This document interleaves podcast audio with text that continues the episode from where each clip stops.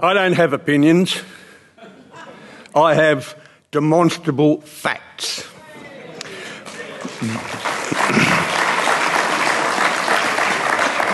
These facts are validated and these facts are repeatable.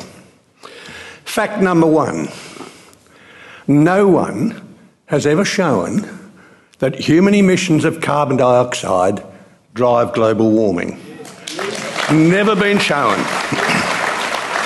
And if it could be shown, then you would have to show that the ninety-seven percent of emissions, which are natural, do not drive global warming. Game over.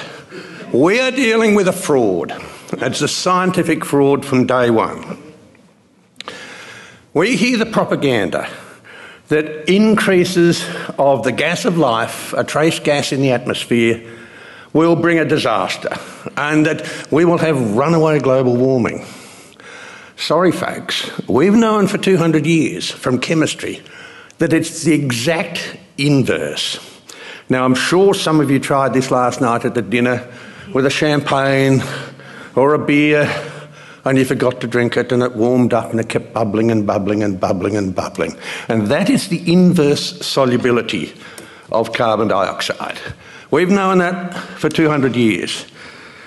We see it from the ice cores.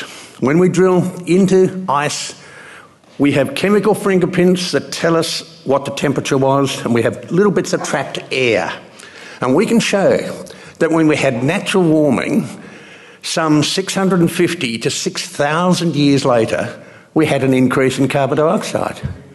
It's not carbon dioxide that drives temperature, it's the exact inverse. Another fraud.